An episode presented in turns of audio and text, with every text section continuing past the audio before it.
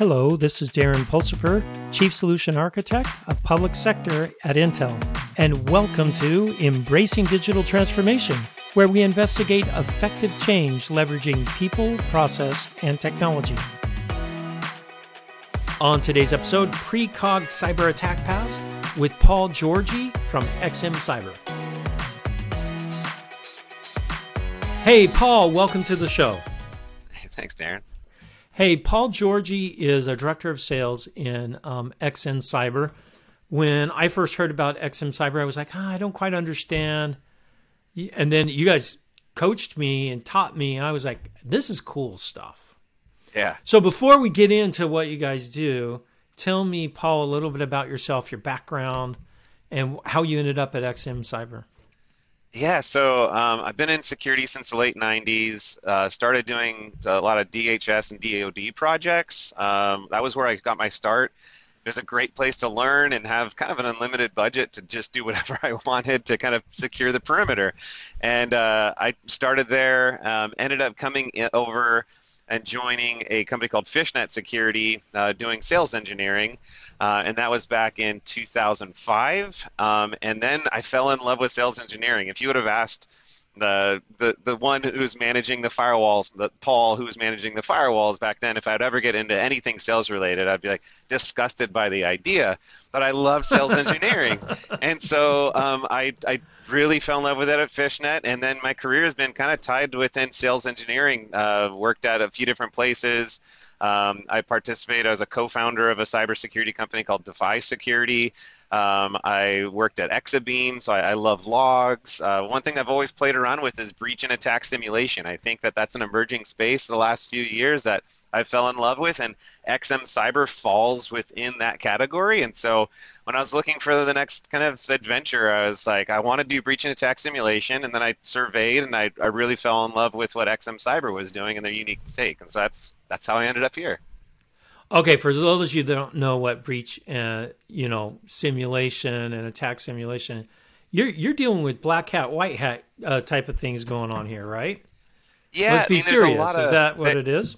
Yeah, there's categories of breach and attack simulation. Like uh, you can automate pen tests. So if you want every single day to run a pen test in your environment, that is a category of breach and attack simulation. And then there's what we call security control validations, where if if you're using CrowdStrike or Sentinel One or Microsoft Defender or Cylance or whatever the EDR tool is, and you want to make sure that your solution's blocking specific type of variants, you can launch things that look and simulate those type of behaviors to see is my policy protecting me? Or if it is protecting me are my playbooks working the way i anticipate them? So there's definite value in those type of use cases. We don't really address either one of those kind of to the extent that our competitors do we do what's called attack path management and attack path management is just holistically assessing your environment and giving you insight into how an attacker might leverage entities in your environment to laterally move and compromise critical assets. Okay, so this is a di- this is different than what we hear traditionally about cyber, right? Yeah. Traditionally,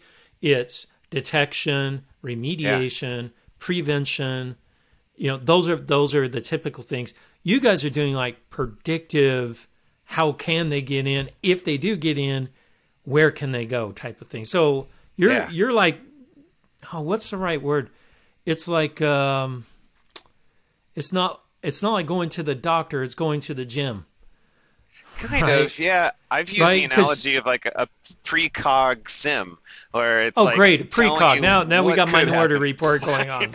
I, I felt like that's been a good description where it's like we're not correlating a whole bunch of things that are happening. We're correlating a lot of stuff that could happen could and happen. then stringing them together a imaginative incident, giving you insight into how your tools might be able to address it, how you could work to address remediations on specific choke points, and then if, if you think about an organization who learns a lot from a pen test, like back when I was uh, doing the, the DoD projects, I was working at an Air Force base, every quarter we would have a pen test, and they would always get us and it would be so frustrating that we'd spent so much time fixing stuff.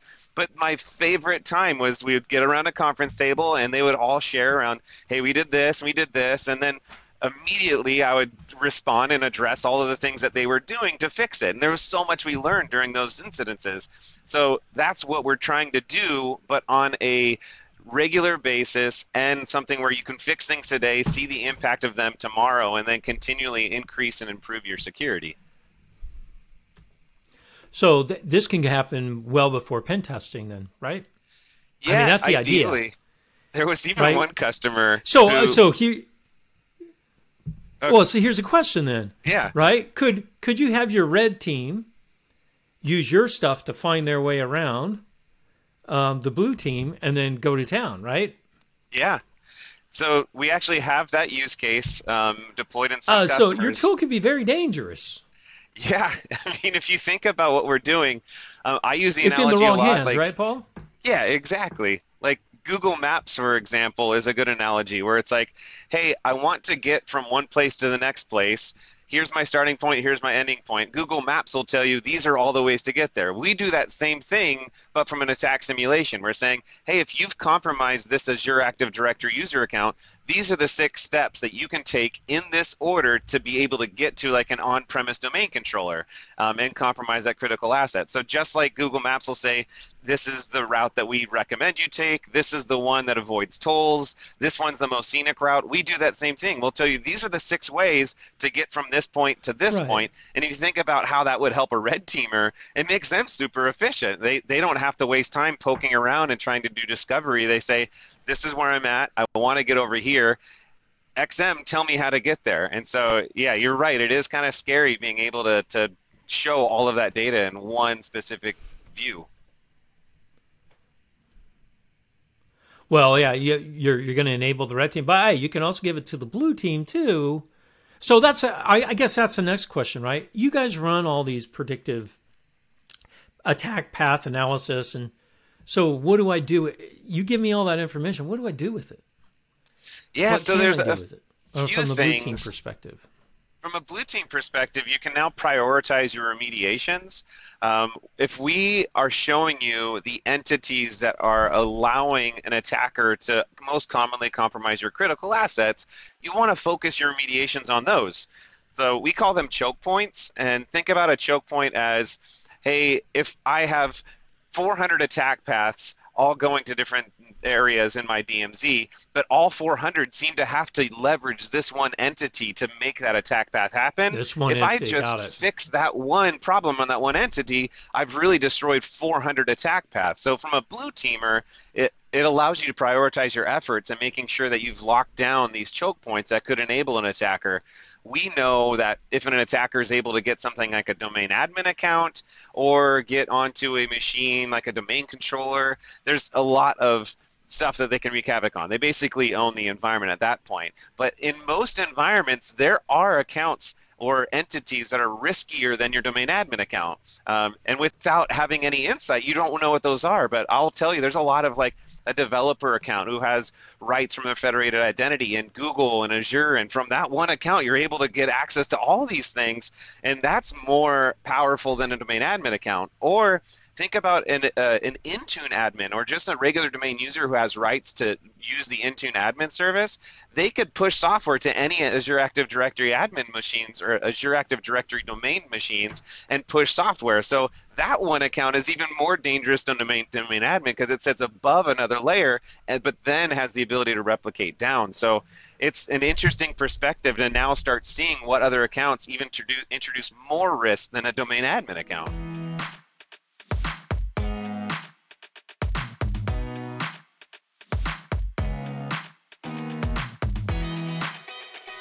All right, so I, I got to back you up a little bit because my my listeners' heads are spinning now, right?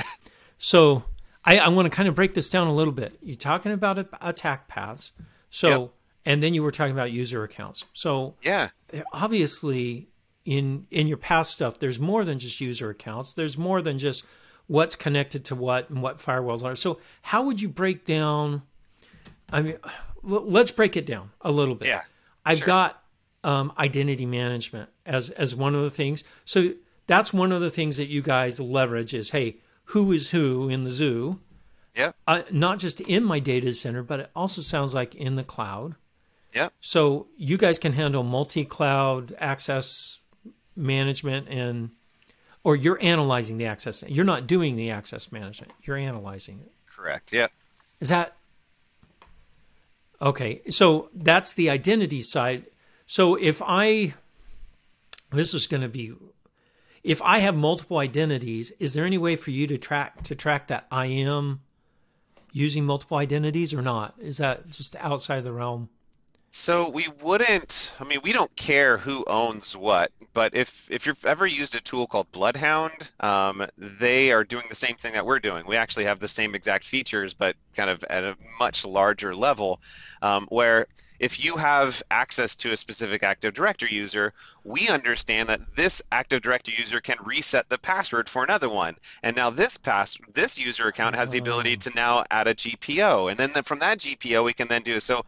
Sometimes attack paths will be 10 steps long, but nine steps will all just be navigating the identity world. And it's all just due to you might have permissions to your admin account, and then that admin account might have additional permissions. So if you do six or seven steps, adjusting groups and adjusting different permissions and resetting passwords and deploying GPOs, you could kind of take nine steps to go from standard Darren at or Darren's user account to then get to the point where you're at domain admin just by leveraging Active Directory. Wow, I most people don't even know that that that's yeah. an attack path. and it gets even more right. I mean, obviously, cloud identities. Yeah. Yeah, I can imagine because you know cloud identities, even though they try and sync them up between, yeah, uh, they're unique identities, right? They're not, you know, they are unique. Okay, so identity is one path that you guys follow on attacks. What's another path that you guys follow? Because it just can't just be identities, right? You're doing more oh. than that. Yeah, and so I like to use the term entities because it's a generic term encompassing a lot. So sometimes an, an, an entity in an attack path is the user, like we were talking about. Another example okay. of a common entity would be a machine. Um, another entity would be like an S3 bucket. It's not a machine, it's not a user, it's just kind of a the cloud storage area. Another entity is a file or an SSH key. Uh, I mean, the, the list is long. Um, in our supported entities, I think there's about a hundred, maybe even more than that, where all of these different entities can all be combined together to create an attack path. And sometimes, like I was saying, it's an attack path of 10, but nine of them are just user, uh, like within the user space. And then sometimes it gets really complex where an attack uh, starts on premise, goes out to Azure, takes advantage of maybe Azure Intune, like that example we were talking about before, goes back over to compromise another machine that then allows you to pivot over to GCP. Then once you're over in the GCP environment, taking advantage of maybe some sort of like trust or permission between AWS and GCP to then compromise AWS. So you get really complicated and you look at all these different types of entities and the different disparate environments and then you connect them together to assess these paths around how every entity holistically plays together in the risk of every other. Oh so so wow. I mean most i i, I know because i do this myself. Sometimes i set up those paths myself because obscurity is a form of security at least we thought. Yeah. But it sounds like to me that with tools like yours, I'm sure the bad guys have tools like this too. Yeah. That once you get in, they start looking around for paths. Yeah. Um, so I, you can't use obscurity anymore. Right. Right. Even if you're hopping between domains or hopping between cloud service providers, yeah. it sounds like you really need something to, to help you identify these. So let's say, all right, uh, how does it work as a customer? I bring you guys in and it's professional services, or I just let your software just go hog wild crazy? How, how does it work? Explain an engagement with uh, with a customer. Yeah, so there's two main ways that we get engaged. Sometimes it's just at a high level. I want to discover all my attack paths, and that's a great a great use case. Sometimes it's hey, we do pen tests every quarter. We get so much insight in from them. I would like to kind of have these done on a daily basis if I could afford it, but I don't have a budget of $100 million to do a pen test every single day. So sometimes it's just at a high level. I just want to be able to assess my environment. Um, and in that case, when things like uh, Follina or Log4j or Spring4Shell, like those vulnerabilities of the month that kind of pop up under a radar, it is a really strong value to, for an organization to measure the impact of these vulnerabilities. Like, hey, yesterday there was only 10 attack paths going to this critical asset. Follina dropped on the scene and now I have 100. And so being able to measure how an attacker can operationalize new vulnerabilities in your environment to put your critical assets at risk, that's that's kind of in line with that first customer. The next customer when we kind of get engaged is they'll have a specific scenario. There was a really large bank that we did a POC with last year. They're, they're a customer now, but when we did the POC, they said, we know that our offshore developers have access to one small AWS environment. That's all they should have access to. But we're really concerned that there is some way that they have the ability to abuse maybe different entities in the environment to be able to access production data. So that was a different scenario where they said, I want to start here and see if there's any risk to that. And in that case, it was two days later we were saying, yeah, look at how they can abuse this Lambda function. From this Lambda function, they get this role. From this role, they can do what's called a cross-domain assume role capability to then get access to your production data. So for however long that they had this configuration, they had this false sense of security, thinking that because all their offshore developers were relegated to one AWS well, account. Well, yeah, they had them in a box. Like, we're yeah. secure. Like, there's no way. So they came to us saying, like, hey, we want to verify this. And so we ran through the simulations and we're able to say, hey, you're not secure. And by the way, it only takes three steps to get from there over there. It's very easy. So they stopped the POC, fixed all those things, and then uh, resumed the POC and is now a customer. And so those are kind of the two main areas where we so start. Tar- targeted, right? Yeah. I, I have a specific problem, and then also tell me where I'm at.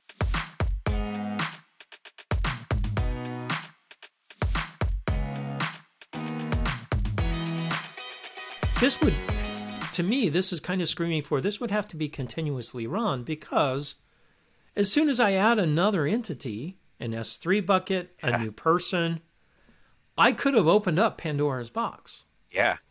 Not only just the dynamic nature of cloud, but we also track user behavior in our simulations. So in most environments, I've found that the security score goes up during the weekend, and that's because we've removed the users from the environment. You remove the users from Oh, the yeah. environment, the score goes up. I mean, every network is more secure without users. So that was one thing that you find. So there's a lot of patterns, not only just, hey, we deployed a new application, or hey, we're, we're we have some elasticity in our cloud environment. We've got like this expansion that normally doesn't happen, so there's a bigger attack surface. Or like the example I gave, users are doing something different today. What's happening today that is putting That's us different. more at a security risk than yesterday? So it's just not you're not just doing static analysis of of entities. You're also doing dynamic because you're looking at traffic patterns. You're looking at Exactly. holy cow. yeah. Yeah, I mean that that's that's pretty impressive. Yeah. that is a lot. And you said something interesting. I, and I'm it's kind of in in jest, but a serious question. You basically said get rid of users off your network. Well, I mean, for the most secure, conscious For organization, limit the number of users. I think that that's a really good. It's kind of if we talk about least privileged principles. I mean, the best way to get rid of privileged principle or implement that is get, Is rid, get of, rid of users. users. Yeah. All right. The reason I brought this up is because the OT environment Yeah. which Yep. is very different than IT. And I'm doing a lot of research right now in OT managed security, and oh, the OT guys are scared out of their mind, right? Be, Rightfully because so. and right, I think rightfully so, right? Because if someone hacks into your critical infrastructure, people die, yeah. Right? This is a big deal.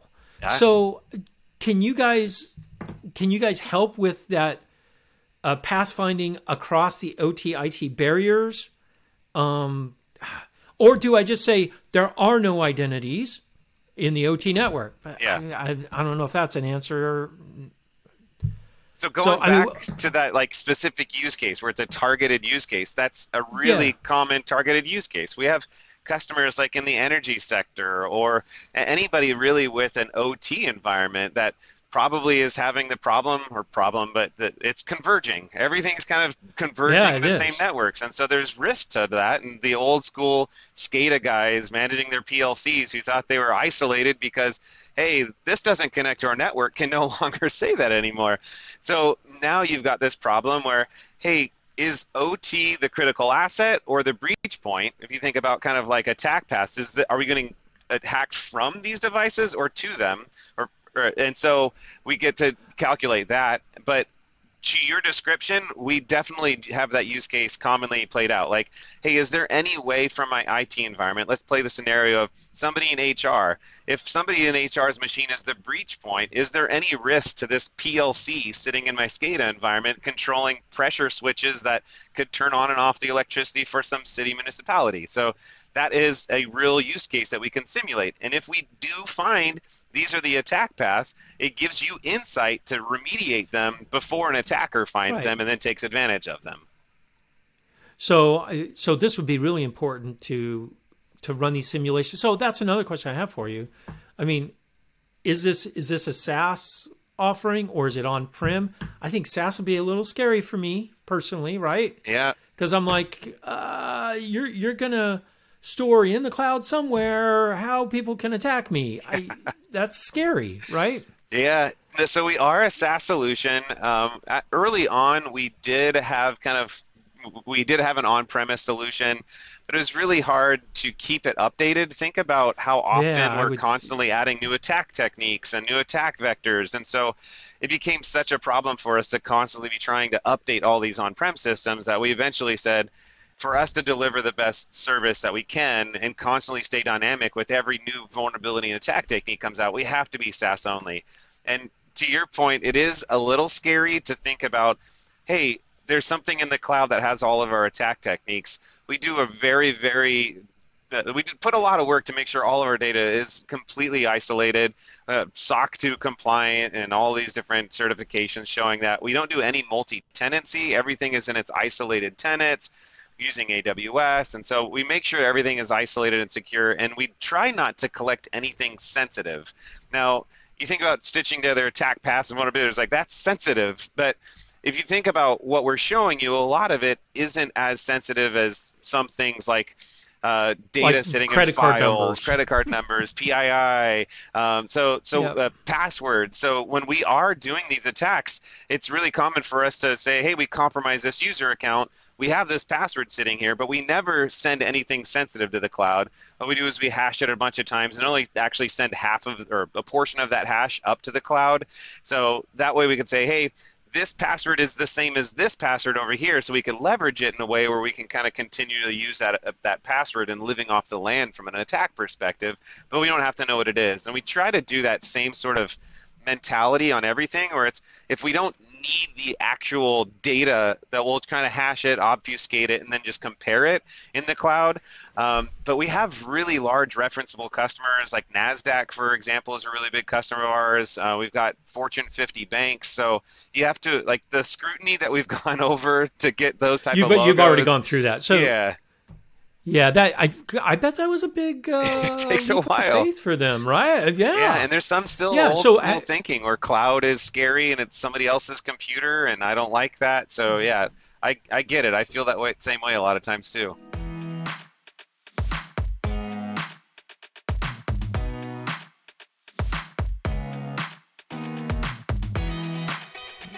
So I, I guess here's a, here's another uh, quick question: Have you guys moved at all into the government space, in state and local governments, or federal governments, um, or you know national governments? Have you moved into that space yet, or are you still getting a little pushback from them? Um, you mean just with the cloud adoption? Yeah, with Yeah. And, and yeah, with the cloud adoption. Yeah, I think so. Most of our customers who are in that space um, uh, put us through a little bit more of a, a, a effort and testing. The ringer, Yeah. yeah. and I mean, so uh, like we are owned by a German company, um, the Schwarz Group, that owns XM Cyber.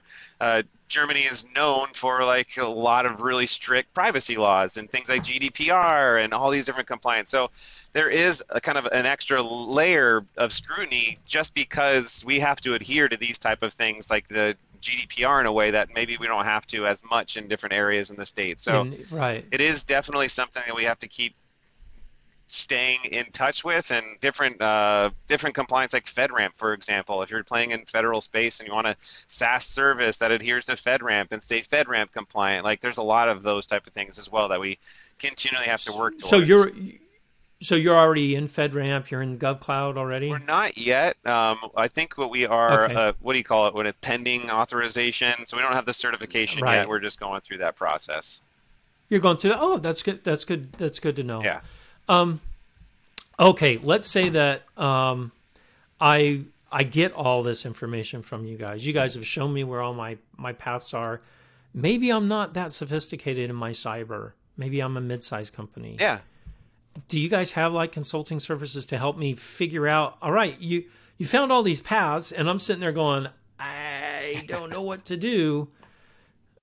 I mean, how do you educate me, or do, can you help me um, figure out what to do or point me to a partner. Maybe you guys have a partner that does managed security. I don't i don't know. Yeah. Um, what do i do? So we, we have both. Every customer of ours gets assigned what we call a customer success manager.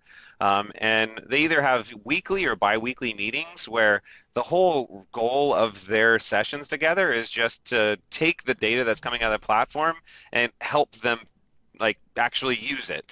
Um, if we're just run, running these theoreticals every single week, but no one's fixing anything, then we aren't really making anything better. So what really you're not making any progress. Yeah, exactly. Right? So what's really a fun takeaway or a fun outcome of those sessions is commonly those sessions will identify a few things like, hey, this choke point is impacted by this attack technique. It will these are the steps to remediate it. Do you think we can have this done by two weeks from now?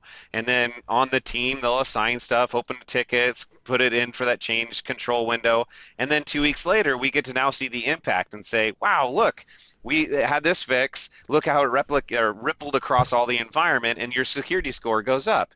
So that's kind of the, the, the main way that we address kind of using the solution and not just turning into shelfware.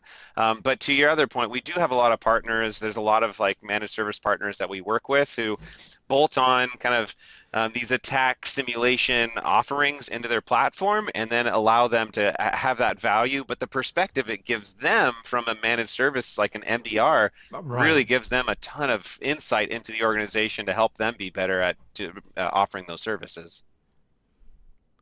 No, that that that makes that makes a lot of sense. Yeah. Now I, I have another question. Um, you talked about the entities and all that stuff. What about if I have all of my stuff encrypted?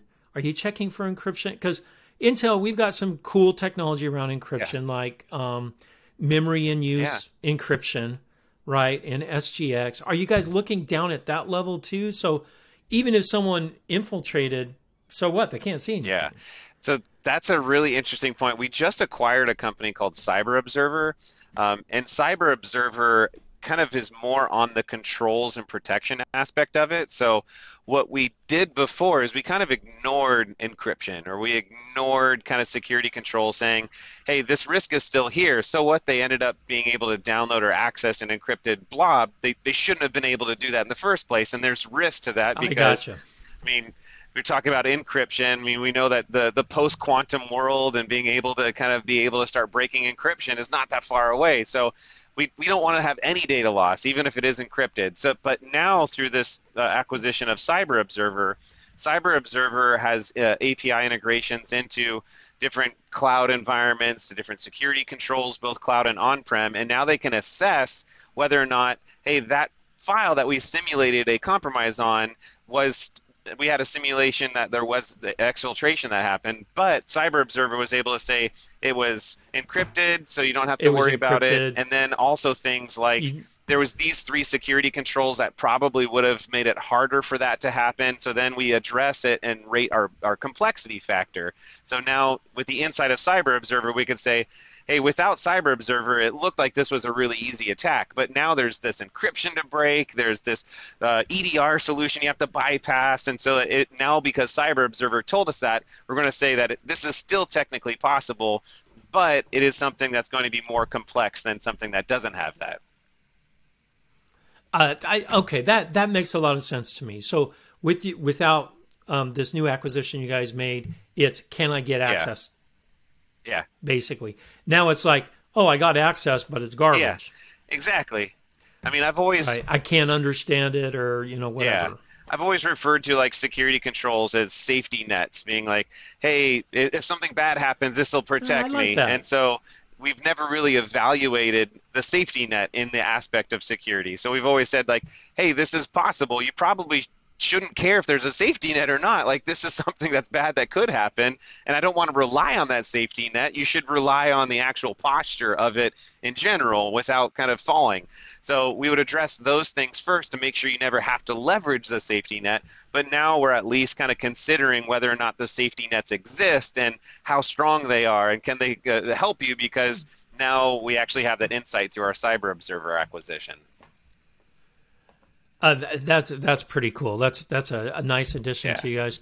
Uh, another thing that that comes to mind. I don't know if you guys handle this. It's microsegmentation or controlled. I I'm talking to a company now called Elisity. Yeah. Really cool stuff where they're controlling at the layer two um, and layer yeah. three, where they're saying I'm getting rid of uh, VLANs completely and I'm controlling traffic between devices directly do you guys bring that into play too, like on the networking side and microsegmentation, or or you say no, I've, I I got access, and if these two machines can talk, you're you're toast. Yeah, yeah. So we do play in that space. Kind of when you were talking about like the the okay. targeted use case, that would be one where it's saying like, hey, I want to see like how well my micro or macro segmentation is actually implement or uh, helping Very me. Cool. So yeah, we do take that into account. Um, the way that we do it is most of the time if we are saying that there is some sort of attack that's happening between two machines um, or there's a vulnerability being exploited between two machines, we'll look at the relevant port number that that service runs on and the exploit that it's running on,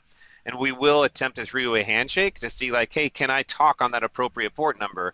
We don't pass any data, there's no exploit like happening, that. but we are confirming connectivity. So whether you're using Illumio or Guardicore or whatever the micro or macro segmentation solution is, we will be aware of those controls and that limitation. So that way, if there is a vulnerable service running, we will have insight into, hey, these are the only three machines in the environment who could actually exploit that vulnerability because of those controls. Uh, that that is that is super Yeah. cool. Uh, you, you guys have some really amazing technology. It's it fun, yeah. sounds It's like. relevant and I, I would it's be fun because it's yeah, it's very new. raw. I'd be afraid to.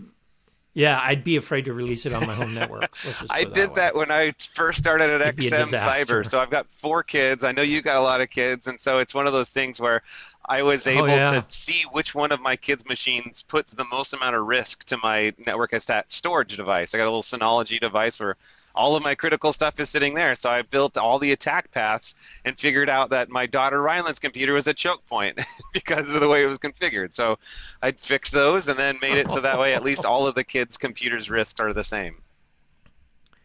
Oh well, yeah. Where there you go. You want to be an equal equal opportunity yeah. parent, right? All the kids' computers are risky. Definitely, especially the games they play. the same, the same Yeah. amount of risk. Hey, Paul, it's been Yeah. a pleasure. This has been Thanks, wonderful. I learned I learned a lot. We may probably have to have you I come would back love on the that, show. yeah. because especially I want to go. I, I really want to go deeper into OT. Yeah. Um, hey, because that's that's a scary part for a lot of people today.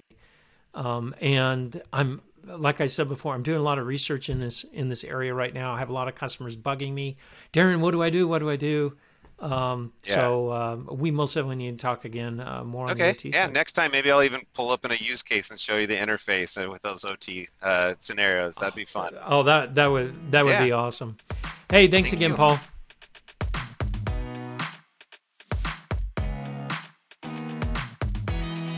Thank you for listening to Embracing Digital Transformation today. If you enjoyed our podcast, give it five stars on your favorite podcasting site or YouTube channel. You can find out more information about Embracing Digital Transformation at embracingdigital.org. Until next time, go out and do something wonderful.